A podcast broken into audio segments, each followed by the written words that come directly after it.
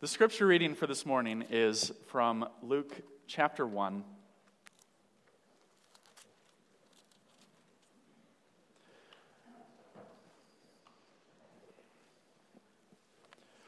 Luke chapter 1, and the text that we're going to be looking at is the Song of Zechariah, and that starts in verse 68. But we're going to start reading in verse 57 and hear the story of the birth of John the Baptist. It's on page 1589 of the Bibles in your pews. And we saw this a little bit in the litany, but I also want to remind you of the story of the annunciation of the birth of John the Baptist to Zechariah in the temple. At the beginning, the very beginning, the very first story in the Gospel of Luke is this story of Zechariah, who's a priest. And Zechariah is, it's his turn to serve in the temple in Jerusalem and all uh, he, he's performing this ceremony which is a really important ceremony in the life of a priest. It's probably something he would have only gotten to do once. Um, he goes into the temple while the people of israel are gathered outside the temple praying. Zechariah goes into the temple and offers incense to god and the incense that he burns sim, uh, is a symbol of the prayers of the people of israel rising up before god and while he's performing this very important ritual, while the eyes of all of Israel are on him, the angel Gabriel comes to him and tells him that in their old age, he and his wife Elizabeth, who was barren, will have a son, and that that son will be named John, and that he will be a prophet of God, and that he will be great among his people, and that he will turn the Israelites back to their Lord. And Zechariah's response is How can I know that? He's a priest in the temple of God, and an angel appears to him and tells him that he's going to have a son, and he's not quite sure he can believe that. And so the angel Gabriel puts a curse on Zechariah that he can't speak until his son is born. And that's where we turn to for our story this morning Luke chapter 1, starting at verse 57. When it was time for Elizabeth to have her baby, she gave birth to a son. Her neighbors and relatives heard that the Lord had shown her great mercy, and they shared her joy. On the eighth day, they came to circumcise the child, and they were going to name him after his father, Zechariah. But his mother spoke up and said, No, he is to be called John. They said to her, There is no one among your relatives who has that name. Then they made signs to his father to figure out what he would like to name the child, because the word of his mother isn't good enough, I suppose. He asked for a writing tablet, and to everyone's astonishment, he wrote, His name is John. Immediately his mouth was opened, and he began to speak, praising God. The neighbors were all filled with awe, and throughout the hill country of Judea, people were talking about all these things. Everyone who heard this wondered about it, asking, What then is this child going to be? For the Lord's hand was with him. His father, Zechariah, was filled with the Holy Spirit and prophesied. Praise be to the Lord, the God of Israel, because he has come and has redeemed his people. He has raised up a horn of salvation for us in the house of his servant David, as he said through his holy prophets of long ago salvation from our enemies and from the hand of all who hate us, to show mercy to our fathers, and to remember his holy covenant, the oath he swore to our father Abraham to rescue us from the hands of our enemies and to enable us to serve him without fear in holiness and righteousness before him all our days. And you, my child, will be called a prophet of the Most High, for you will go on before the Lord to prepare the way for him, to give his people the knowledge of salvation through the forgiveness of their sins, because of the tender mercy of our God, by which the rising sun will come to us from heaven to shine on those living in darkness and in the shadow of death, to guide our feet into the path of peace. And the child grew and became strong in spirit, and he lived in the desert until he appeared publicly to Israel. This is the word of our Lord for us this morning from the Gospel of Luke. Please join me in a word of prayer. O oh Lord our God, we thank you for the promises that you give us in your word, and we thank you for the light that you bring into our lives through the reading of these promises and through our seeing them fulfilled in history and in our own lives. Lord, we pray that you will fill us with the spirit that filled Zechariah and that filled John the Baptist, that we will know that your promises are sure and true, and that we will serve you without fear in righteousness and in holiness for all of our days. We pray this in the name of your Son, Jesus Christ. Amen.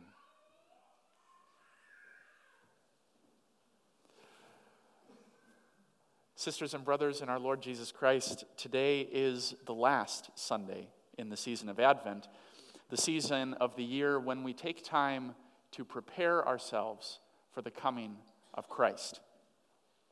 As I mentioned in the sermon a couple of weeks ago, I think I mentioned this, I don't quite remember, but Advent is one of my favorite seasons of the church year because of the way that it brings together the past, the present, and the future of God's work. We, during the season of Advent, we enter into the story of Israel in the Old Testament as Israel waits for the coming Messiah. And as we enter into that story and look forward to the birth of Christ on December 25, an event which happened in the past, we're also reminded that we also are looking forward to the coming of the Messiah when Jesus returns to judge the living and the dead at the resurrection of the dead to establish his kingdom over all the earth. We enter into the story of Israel waiting for the Messiah to come. And we remember the story of Jesus, who was born in Bethlehem all those many years ago. And we remember how that truth plays out in our own lives today, in our lives through the work of the Spirit and through our church and in our world. And we also look forward to the future when Jesus will come in glory on the clouds and establish his kingdom, past, present, and future. Christ's birth, Christ's work in our lives, and Christ's coming again. Past, present, and future all come together in a very unique way in this season. Israel, church, and kingdom all find their focus in the person of Jesus of Nazareth, the God who became man, the Son of God. Israel, church, and kingdom all looking forward or looking back or looking ahead to the day that the Messiah comes to save his people. And to explore these themes, we've been looking at what we're calling the songs of Christmas to help us understand this story a bit more. We've looked at two poetic sections of the book of Isaiah in the Old Testament. And so, three weeks ago, we read from Isaiah 11, where Isaiah prophesies that uh, a shoot will come up from the stump of Jesse. And this symbolizes the coming of the Messiah in fulfillment of God's promise to David in the book of 2 Samuel that he would have a, that he would have a descendant who would reign forever, whose, whose kingdom would be established forever. And then on the second Sunday of Advent, we read from Isaiah 40, which we called the Song of Exile because it's a song that captures the frustration and the anger and the sadness of the people of Israel in exile in Babylon. You might remember that God tells Isaiah to cry out, and Isaiah responds, What shall I cry? And God tells Isaiah to proclaim from the mountaintops to the people of Israel, Here is your God. The message that God gives to the exiled people is that God is coming back for them, that God is coming for them, that, that God is powerful enough to fulfill his promises, and that God is faithful to his people and will fulfill his promises. And that's the song of exile that we looked at two weeks ago. And then last week, for the third Sunday of Advent, we moved into the New Testament and we looked at the Song of Mary, which comes before the Song of Zechariah here in Luke chapter 1. We looked at the Song of Mary, the Mother of God, after she's told by the angel Gabriel that she will give birth to the Son of God, even though she's a virgin. After her cousin Elizabeth calls her blessed among women, after John the Baptist leaps for joy in his mother's womb at the presence of Christ. And Mary's song testifies to the faithfulness of God in her own life and towards the people of Israel through her. Mary remembers in her song how God cares especially for the poor and the humble and rejoices that God has granted her such a profound grace that she has been chosen to bring the Son of God into the world. So that's, that's where we've been so far. And then today, we sang and we read the song of Zechariah. And I think the Song of Zechariah is a perfect one for the last Sunday of Advent, the last Sunday before Christmas, because it does exactly what the season of Advent is supposed to do. It praises God for the work that He has done, is doing, and will do. And that's exactly what we're doing during the season of Advent, looking at the work of God, past, present, and future. Israel, church, and kingdom all coming together in the person of Jesus. When we look at the song of Zechariah, one of the things that I noticed when I was reading through it was that there's these three promises of God in the song of Zechariah a promise to David, a promise to Abraham, and a promise to Zechariah. And the point of this song of Zechariah's is that God fulfills these promises in the persons of John the Baptist and Jesus Christ. The whole song of Zechariah emphasizes the continuity of God's work throughout history, that God is working out his plan, past, present, and future, that it's all part of one big master plan. Zechariah recognizes this, and his song reflects it. And all throughout his song, there's these references to other parts of the Bible, to the Psalms and to the prophets and to the historical books. Zechariah starts out by praising God for visiting his people. Blessed be the Lord, the God of Israel. This is how Psalm 41 ends, the psalm that we read this morning as the call to worship. Blessed be the Lord, the God of Israel. This is the same thing that David says in 1 Kings 1, verse 48, when his son Solomon is crowned king over Israel. And so, so what Zechariah is doing by starting off his song with this line is that he's connecting the birth of John and the birth of Jesus to the crowning of the king of Israel. That these births have something important to do with kingship for the Israelite people. Blessed be the Lord, the God of Israel, because he has come and redeemed his people. He raised up for us a horn of salvation in the house of his servant David, as he said through his holy prophets long ago salvation from our enemies and from the hand of all who hate us. And there's so much here. God has come to redeem his people, just like he, he promised he would in Isaiah chapter 40. Say to the people of Israel, Here is your God. God has raised up a horn of salvation in the house of David, just like Isaiah prophesied in Isaiah 11. A shoot will come up from the stump of Jesse, from its roots, a branch will bear fruit. These are the words spoken by the holy prophets of old, demonstrating that God's word is one past, present, and future. It's all part of one big plan. And then we move into the second promise, the promise to Abraham. To show mercy to our fathers and to remember his holy covenant, God swore an oath to our father Abraham to rescue us from the hand of our enemies and enable us to serve him without fear in holiness and righteousness before him all our days. Zechariah goes back even farther in the history of God's people, moving from David all the way back to Abraham to root God's work firmly in the covenant relationship that he makes with his people. Jesus and John the Baptist fulfill the covenant promises that God made to a people who had been set apart for God's blessing and God's service. They had been set apart as God's special possession for his service. And that's exactly what Zechariah proclaims in response to these promises being fulfilled. That by rescuing us, God enables us to serve him without fear, in holiness and righteousness before him all of our days. And remember that Zechariah is a priest. So when Zechariah talks about, about service, he's talking about worship. He's talking about the service of a kingdom of priests, the liturgical duty of God's people. And a kingdom of priests, that's how God's people are described in Deuteronomy and then again in 1 Peter 2, verse 9. A kingdom of priests or a royal priesthood, that's what God's people are called to be. God doesn't want his worship assigned to a professional class. So, we in our tradition, we don't hire pastors to worship for us. We don't hire pastors to worship so that we don't have to. We hire pastors to lead us together as God's people in the worship of God, as we worship Him together, as we give Him our service.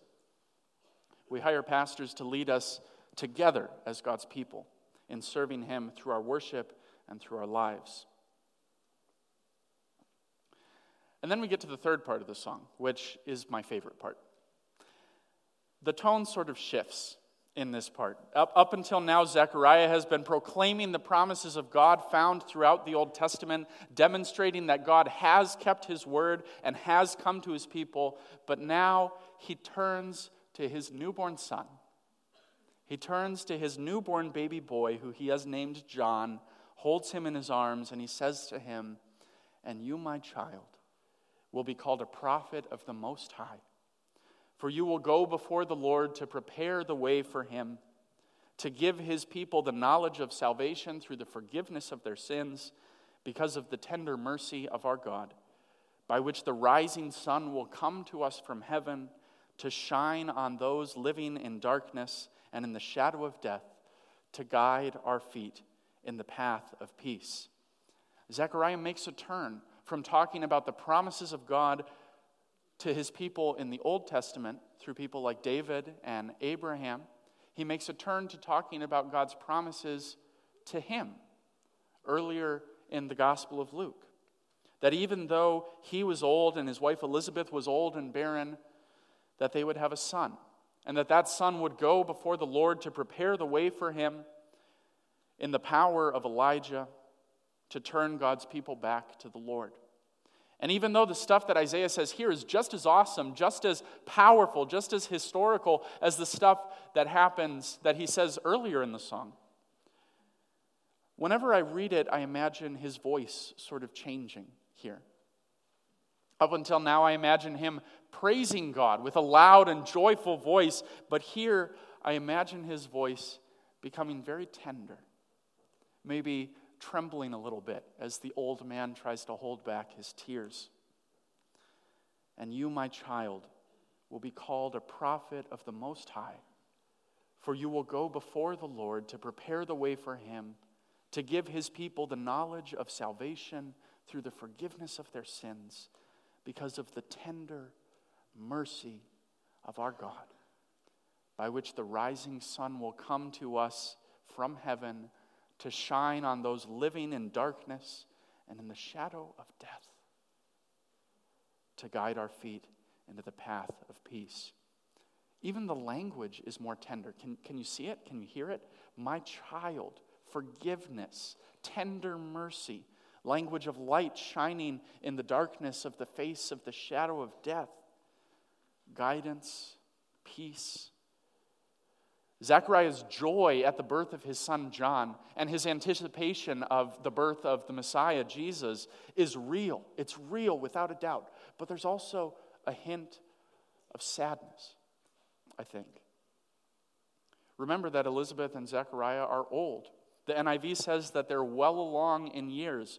I kind of like the King James Version where it says that they are well stricken in years. Well stricken in years.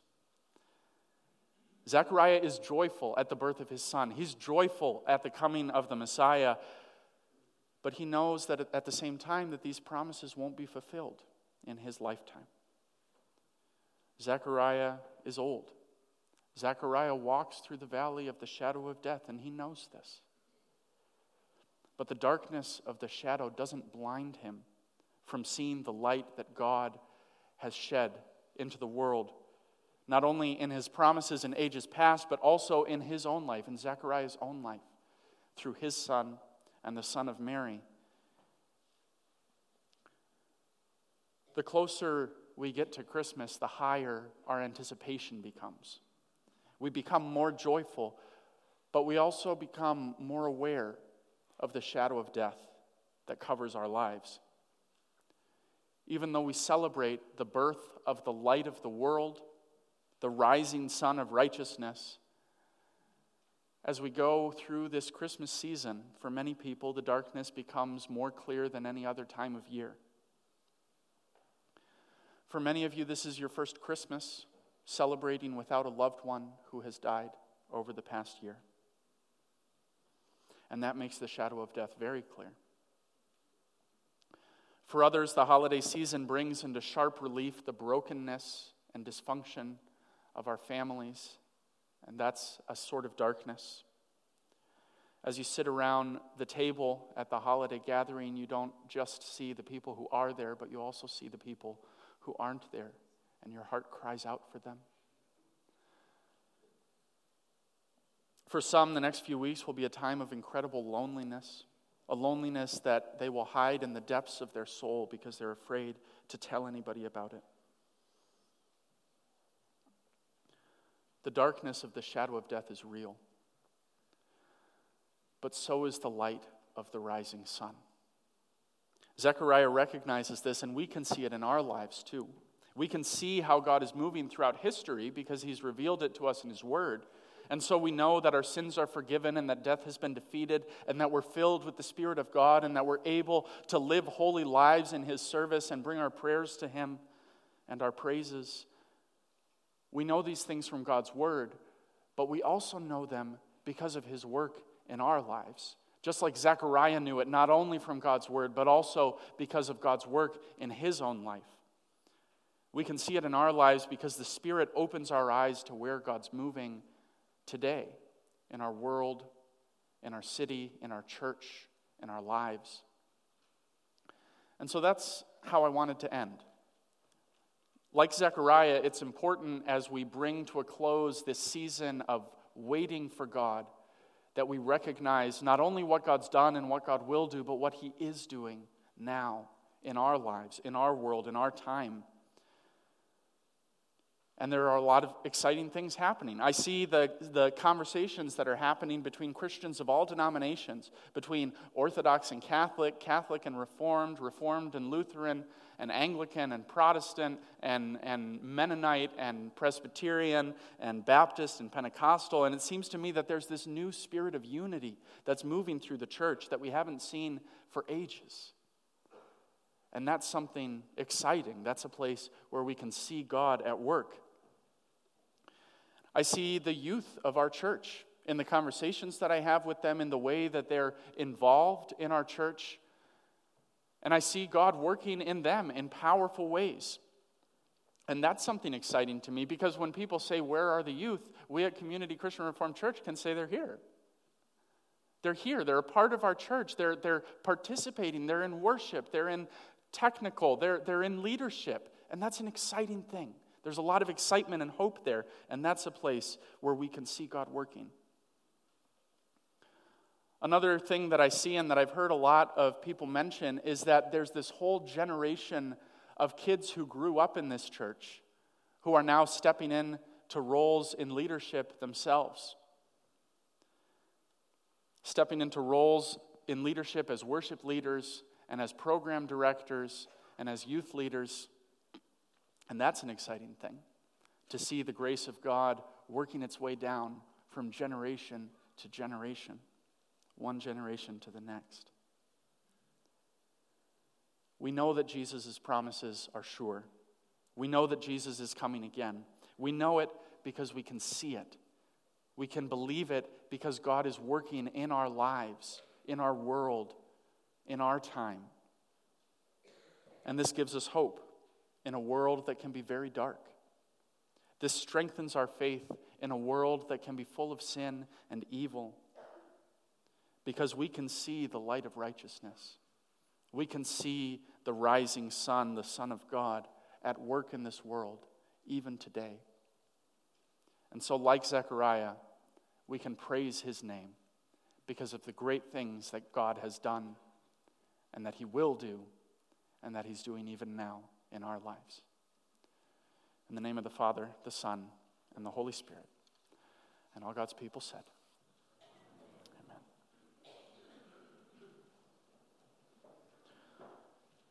O Lord, our King and our God,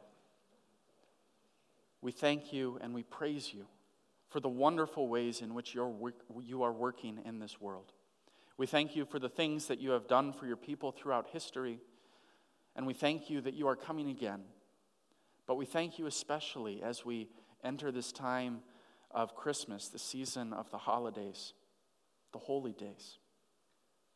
We thank you that you are working in our lives even now, that we can see your spirit moving, that we can see you at work.